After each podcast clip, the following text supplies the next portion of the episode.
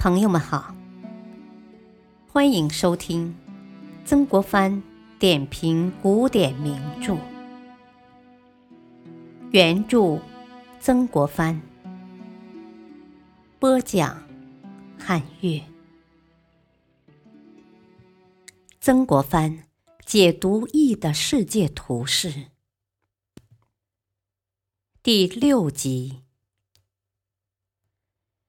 和伏羲六十四卦次序图相对应，作为先天学的一个组成部分，邵雍还推出了伏羲六十四卦方位图。这个图是依据天圆地方的原则绘制的。绘制的时候，先取内部的横图，后取外部的圆图。这是因为横图表示卦画的成立，圆图表示卦气的运行。必须先有卦图的成立，然后才能有卦气的运行。横图是由六十四卦组成的，六十四卦在横图的方位配置是：乾卦在西北，坤卦在东南。由西北的乾卦开始，按照伏羲六十四卦的次序，从右向左，从下向上依次排列。第一排是乾宫八卦，第二排是兑宫八卦，第三排是离宫八卦，第四排是震宫八卦，第五排是巽宫八卦，第六排是坎宫八卦，第七排是艮宫八卦，第八排。是坤宫八卦，这样排列的结果，由西北的乾卦到东南的坤卦形成一条斜直线，在这条斜直线上依次排列着乾一、兑二、离三、震四、巽五、坎六、艮七、坤八。它表示有乾一，而后有兑二。有对二，而后有离三；有离三，而后有震四；有震四，而后有巽五；而坎六，而艮七，而坤八。易卦就是这样依次生成的。原图也是由六十四卦组成的。六十四卦在原图的方位配置是：乾卦在南。坤卦在北，具体的做法是，将横图由中间的震、巽、复、吉四卦为界，分成两半，将前半的乾宫八卦、兑宫八卦、离宫八卦、震宫八卦，从南方的乾卦开始，按照乾一、兑二、离三。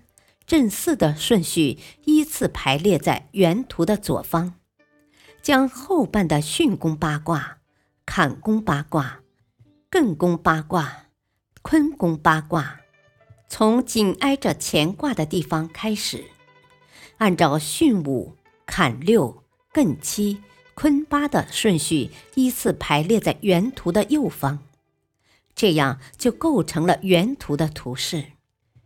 将圆图和方图综合起来，就构成了一个由六十四卦组成的世界图式。这也就是伏羲六十四卦方位图。伏羲六十四卦方位图的含义是怎样的呢？有如下几层含义：第一，圆图表示天是圆的，是动的，是包于地之外的。属于阳，横图表示地是方的，是静的，是囿于天之内的，属于阴。第二，圆图表示天道之阴阳，横图表示地道之柔刚。圆图的震、离、兑、乾为天之阳，横图的震、离、兑。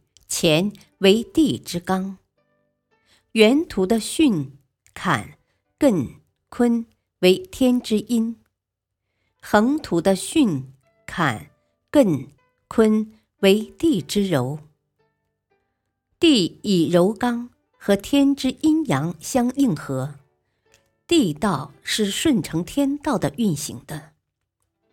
第三，原图的乾坤的方位和横图的乾坤的方位是相反的，原图是乾在南，坤在北。横图是乾在北，坤在南，两者是相对的。第四，就原图体现的天道来说，六十四卦和十二支相配合，以反映昼夜昏淡。六十四卦和十二支的方位配合是：坤在子的方位，时当午夜；乾在午的方位。时当正午，离在卯的方位，时当晨旦；坎在酉的方位，时当黄昏。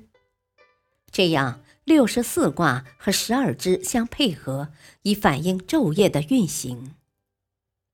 第五，通过六十四卦原图，以反映海朔玄望。自坤之震为初三日。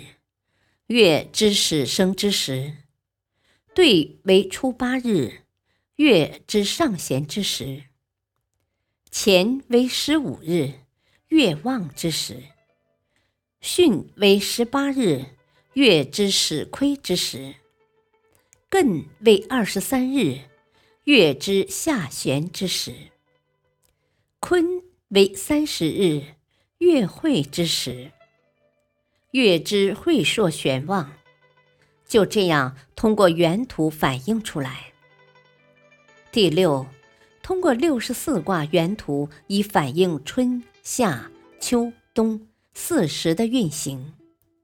这就是震之初为冬至，离兑之中为春分，乾之末巽之初为夏至，坎艮之中。为秋分，坤之末，震之初，再循环到冬至。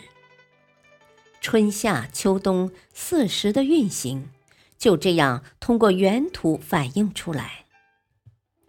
第七，通过原图以反映阴阳的消长，属往则顺，知来者逆。震居原图之北，为阳之始。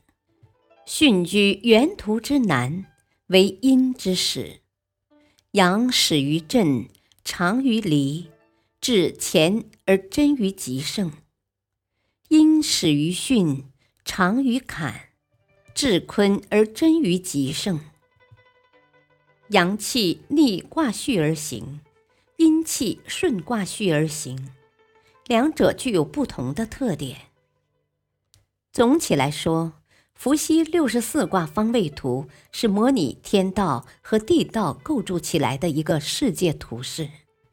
这一图示为人们提供了昼夜运行、寒来暑往、阴阳变化的消息。它提醒人们在天地之间应该怎样自处，应该怎样于时生息。这就是说，这一图示在内容方面也包含着人道。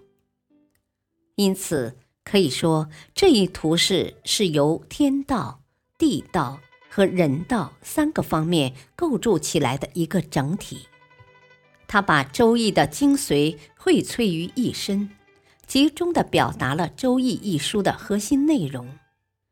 他在《周易》一书里是一个高层次的、完整的世界图式。感谢收听。